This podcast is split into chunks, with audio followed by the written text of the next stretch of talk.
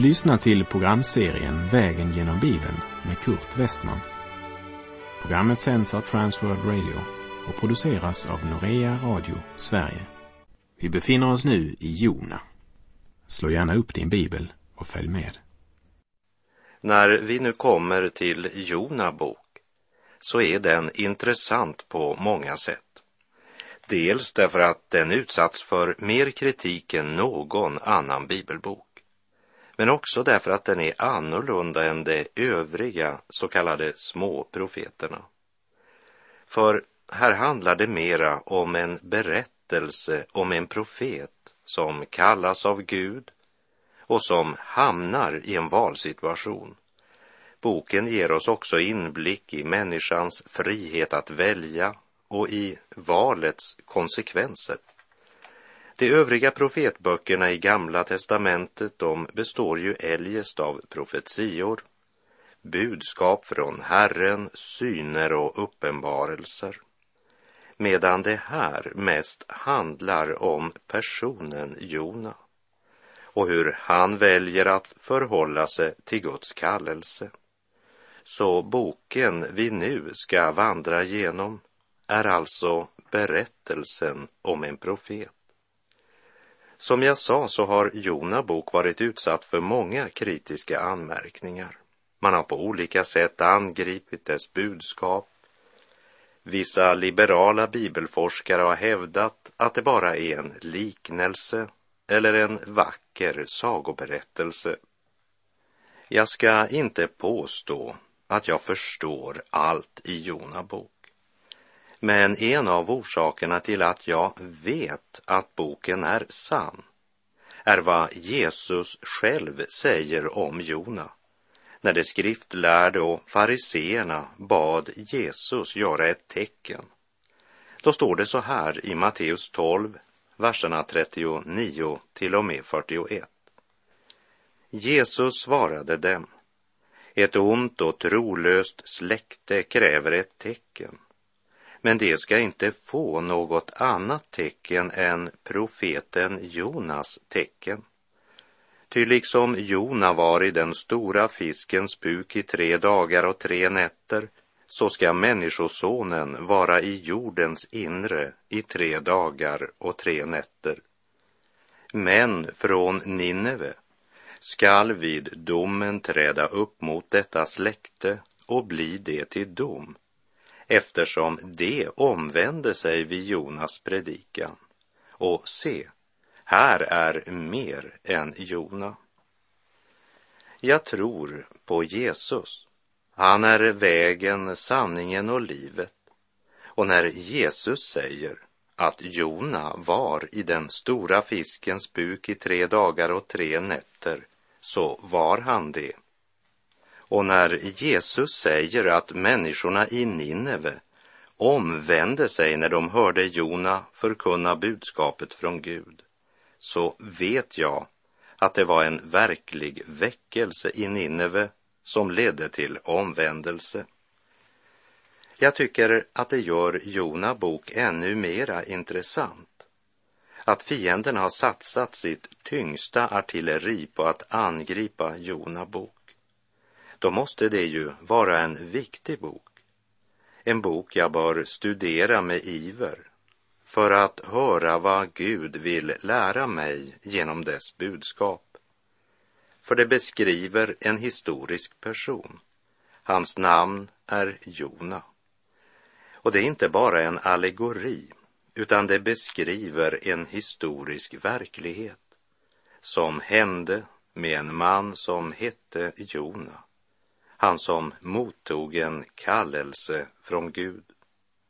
När man hör en del av bortförklaringarna som läggs fram av de som till varje pris försöker förneka profetbokens sanning, så är de så otroliga att man förstår att människan är beredd att tro på vad som helst, bara hon får förneka Guds ord. Någon har lanserat teorin att Jona, han hade en dröm medan han sov ombord på båten under stormen, och att Jona bok återger den drömmen. Ett ännu desperatare försök, det är att förbinda Jona bok med den feniciska myten om Herkules och havsmonstret. Men det finns ju inga som helst likheter, så den förklaringen känns ännu mera sökt.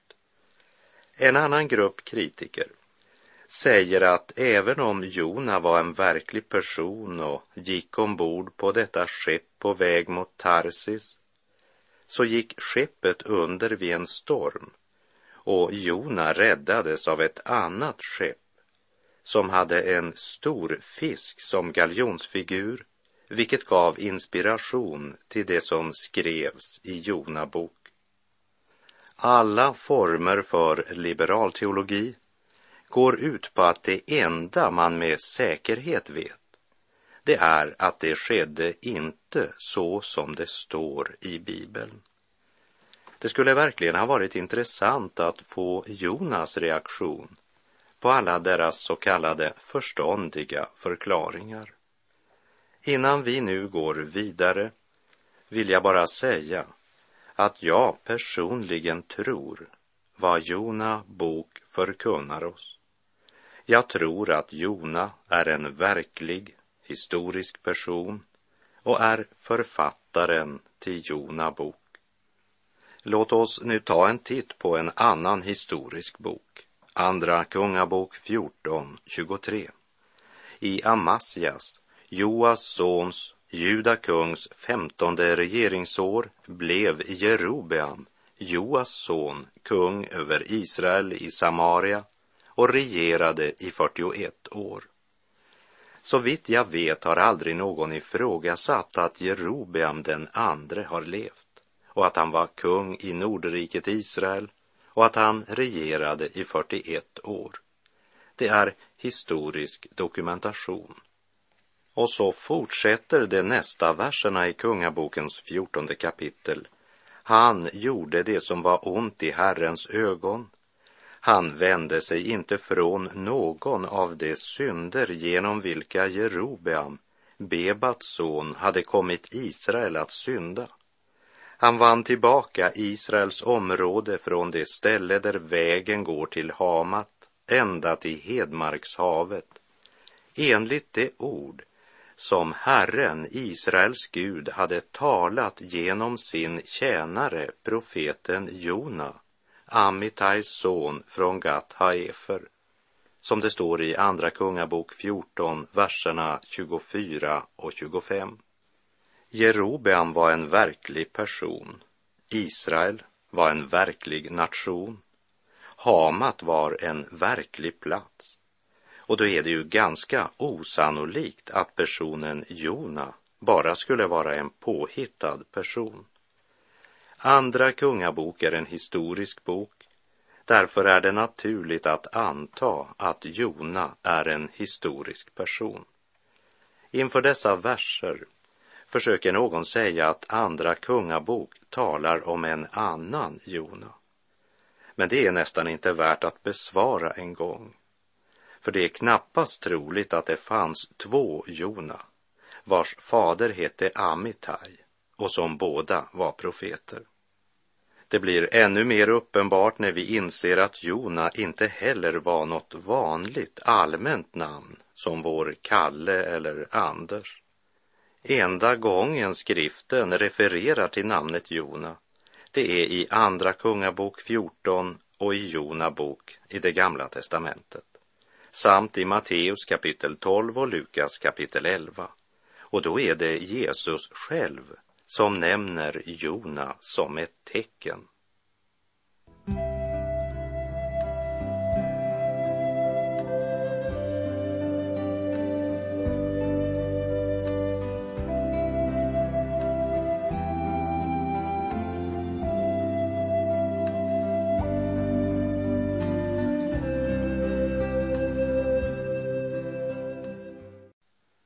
Jona var profet, men Jona bok är inte en profetia. Den innehåller inte något profetiskt budskap som Jona förkunnade, men återger avgörande och viktiga händelser i profeten Jona liv. Boken pekar fram mot Kristi uppståndelse. Jona bok är inte en fiskehistoria, vilket bekymrar alla dessa som önskar förneka bokens budskap, därför att man anser att det som berättas är alldeles omöjligt. Men det är inte den stora fisken som är problemet, utan problemet i boken det är Jona, som likt den förlorade sonen väljer att vandra bort från faderns ansikte. Han betalade för resan och steg sedan ombord för att fara med dem till Tarsis undan Herrens ansikte, som det står i slutet av vers tre i Jona kapitel ett. Den fallna människan har lika svårt att tro på budskapet om Kristi uppståndelse från de döda som man har för att tro vad Guds ord vittnar om Jona och det som hände med honom. Otron kommer alltid att förneka undrens Gud, vare sig det gäller budskapet i Jona bok, jungfrufödseln eller Kristi uppståndelse från de döda. Budskapet i Jona bok talar dels om Kristi uppståndelse, men också om att frälsningen inte vinns genom gärningar, men genom tron. Och med tro menar jag då inte bara att hålla det för att vara sant, men jag talar om tro som leder till omvändelse. På Jom Kippur, den stora försoningsdagen, så läser de ortodoxa judarna Jona bok. Lägg speciellt märke till de sista orden i Jona två tio. Frälsningen är hos Herren. Jona bok uppenbarar också för oss att Guds nåd kan inte om intet göras. Jona vägrade gå till Nineve, men Gud skulle ändå låta omvändelsens budskap ljuda i Nineve. Och just i det här tillfället så är det speciellt intressant att Jona skulle bli ett vittne för folket i Nineve. Jona visste inte att han skulle bli det, men han blev det. På grund av Guds trofasthet blir Jona inte förkastad av Gud, och det blir inte du heller. Det kan uppstå situationer och förhållanden som gör att Gud inte kan använda dig i sin tjänst, men han förkastar dig inte. Likt en fotbollsspelare som sitter på avbytarbänken. Jag vet att det är inte någon god illustration, eftersom i fotboll handlar det om att prestera för att få vara med. Men i Guds rike handlar det endast om att leva i ljuset. Leva inför Guds ansikte, men jag tror att du förstår vad jag menar när jag säger att Gud inte förkastar dig, även om du har ställt dig så att han inte kan använda dig just nu. När du är redo att göra upp och bekänna och vandra efter hans vilja, så är Gud redo att återanvända dig i sin tjänst. Här vill jag citera slutet av vers två i kapitel fyra. Jag visste att du är en nådig och barmhärtig Gud, långmodig och stor i nåd, och sådan att du ångrar det onda. En vers som verkligen låter oss skåda in i Guds hjärta, och som redan här i Gamla testamentet uppenbarar för oss vem Gud är och hurdan Gud är. Det blir ibland sagt att i Gamla testamentet möter vi en sträng och dömande Gud, medan Nya testamentet uppenbarar Guds kärlek. Men läs Jona bok, och du ska inse att Gud är ingen hämndfull Gud, utan nådig och barmhärtig och stor i nåd. Gamla och Nya testamentet tillsammans uppenbarar både Guds heliga vilja och Guds underbara frälsningsplan för den förlorade människan, men den som inte vill låta sig frälsas står under Guds dom. Gud är rättfärdig när han dömer syndaren. Jona bok uppenbarar också Gud som hela världens Gud. Ja, han är Israels Gud, men hans frälsning omfattar alla nationer, folk och etniska grupper. Och Jona bok uppenbarar att Guds frälsningsplan även gäller de hedniska nationerna. Som överskrift över Jona bok vill jag sätta Romarbrevet kapitel tre, vers tjugoåtta och tjugonio. Vi hävdar att människan förklaras rättfärdig genom tro utan laggärningar. Eller är Gud endast judarnas Gud? Är han inte också hedningarnas? Jo, också hedningarnas. Jona bok påminner oss om att Gud inte hade glömt hedningarna under den gamla pakten heller. Vi minns från vår vandring genom Josua bok hur Gud räddade skökan Rahab. Och i Ruts bok fick vi höra moabitiskan Rut komma till tro på Israels Gud. Och här i Jona bok ska vi höra det brutala, hänsynslösa assyriska riket nås av evangeliet när Jona predikar i Nineve. Gud är verksam, och hans mål är att frälsa syndare.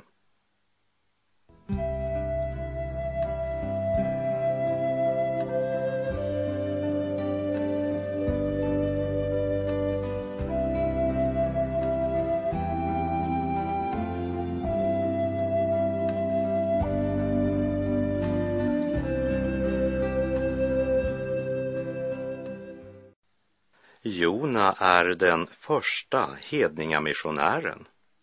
Han blev det redskap Gud använde för att frälsa en stor del av Nineves befolkning.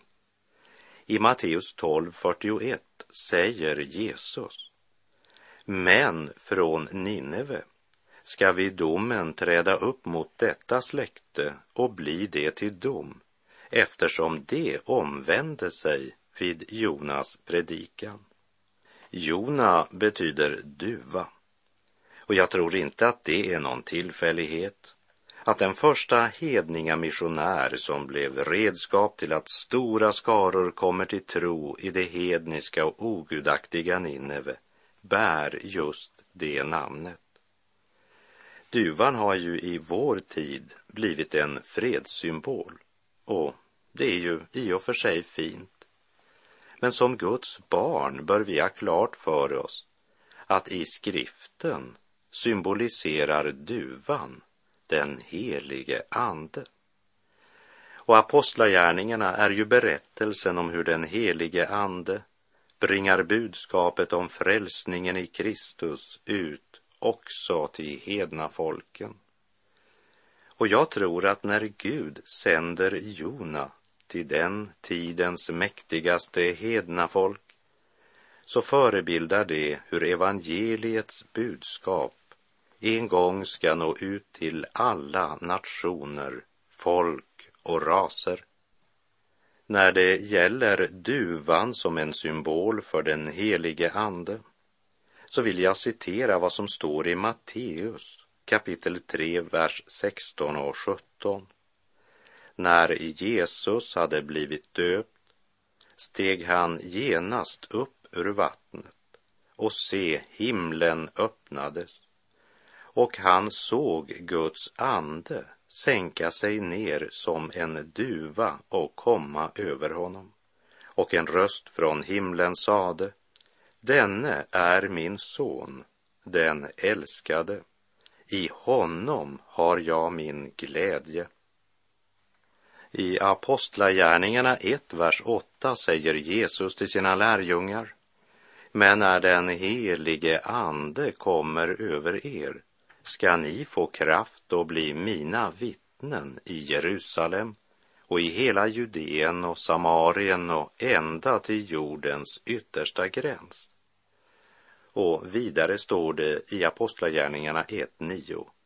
Då han hade sagt detta såg de hur han lyftes upp, och ett moln tog honom ur deras åsyn. Jesus talade om den helige ande, i vars kraft de skulle bli Jesu vittnen till jordens yttersta gräns. Och som jag redan nämnt så symboliseras Guds helige ande genom duvan. Därför är det så underbart att tänka på profeten Jona. Jona, lika med duva. Kan du förnimma evighetens vingslag i detta? Sannerligen, det är något mer än en tillfällighet. Det är Gud. Genom Jona bok stadfästs än en gång hur centralt förkunnelsen står när Gud ska gripa in i människors liv. Och just därför måste förkunnelsen av Guds ord vara det centrala i allt vårt församlingsarbete. I första Samuels bok femton tio så läste vi om profeten Samuel. Då kom Herrens ord till Samuel, han sade.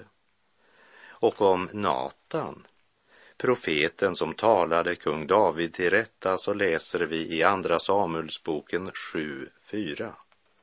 Men om natten kom Herrens ord till Natan. Och i Jeremia ett fyra säger Jeremia, Herrens ord kom till mig. Och det var precis så det började även för Jona. Herrens ord kom till honom med en kallelse. Jona möter en kallelse från Gud som vände upp och ner på hela hans tillvaro. På ett ögonblick var hela hans livssituation förvandlad. Allt det vi ska läsa om denne Amittajs son som heter Jona, det har sina rötter i den kallelse Jona här mottar. Och vi får en inblick i vad som blev konsekvensen av att vända inte bara kallelsen ryggen, men också vända Gud ryggen. För vi kan inte svika Gud utan att vända honom ryggen. Jag vet att det är vanligt när man studerar profeten Jona att dra parallellen till Paulus, hedningarnas apostel i Nya testamentet. Och det finns ju verkligen många likheter mellan det gamla förbundets första hedningamissionär och det nya förbundets stora hedningamissionär. Man kan indela Jona bok i Jona fyra missionsresor.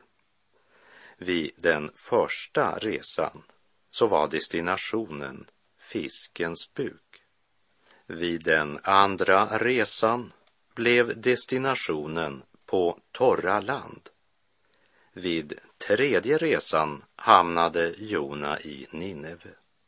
Och fjärde resan förde honom in i Guds närhet. Det är en god och tillförlitlig indelning och jag har inga invändningar emot den. Men jag föredrar ändå att inte knyta Jona historia så mycket till parallellen med Paulus, utan försöka följa den här profeten som fick börja sin profetgärning med att bära fram ett underbart segerbudskap under den tid då Jerobeam, Joas son, regerade över Israel. Och jag citerar än en gång från första Kungabok fjorton. Verserna tjugotre till och med tjugofem.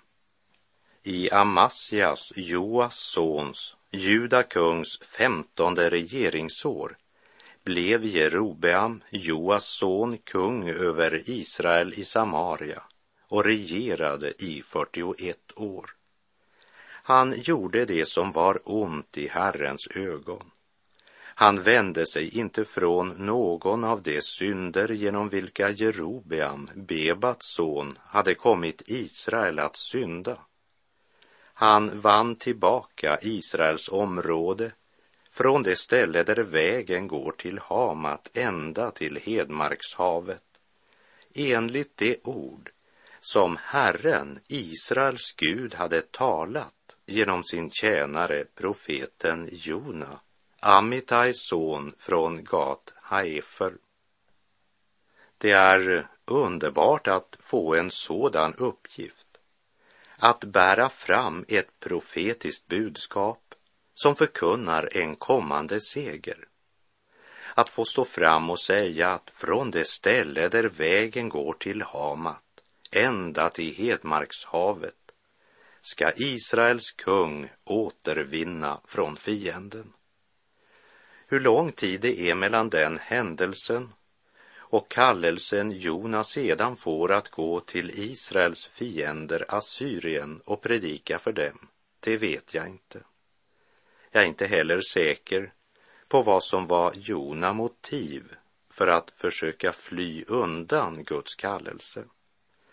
Det kan ha varit fruktan för att ingen skulle lyssna till honom, rädsla för att bara bli utskrattad eller rent av dödad, för judarna var ju inte precis populära i Assyrien. Att få proklamera ett segerbudskap, det är en sak. Men att måste stå fram och förkunna Guds dom över folkets synder, det är inte lika lätt. Kanske försökte han bara komma undan en besvärlig uppgift. Men det finns också en annan möjlig motivation. Assyrien var ju en av Israels farligaste och starkaste fiender. Efter allt det onda de hade gjort mot Israel fann Jona nog det svårt att älska sina fiender. Varför skulle Gud varna dem så onda som de var? Vi har ju alltid lättare att se ondskan hos andra än för att se ondskan i vårt eget hjärta. Kanske var Jona omsorg för de människor som bodde i Nineve lika med noll. Och då vill man ju inte ta några chanser eller riskera något för att varna sådana som man egentligen inte alls bryr sig om. Vad motivet var för Jona att fly undan kallet från Gud vet jag inte med säkerhet. Men oberoende av vad det var som var hans motiv, så är det viktigaste att det var framför allt Gud han var olydig emot. Den Gud som vill att alla människor ska lära känna sanningen och bli räddade. Han gav sin tjänare Jona uppdraget att förkunna Guds dom över syndalivet i Nineve.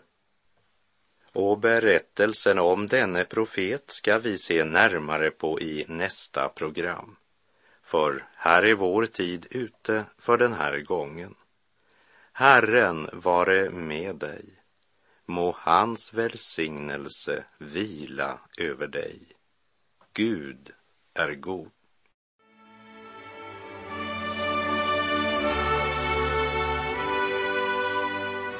Du har lyssnat till programserien Vägen genom Bibeln med Kurt Westman som sänds av Transworld Radio.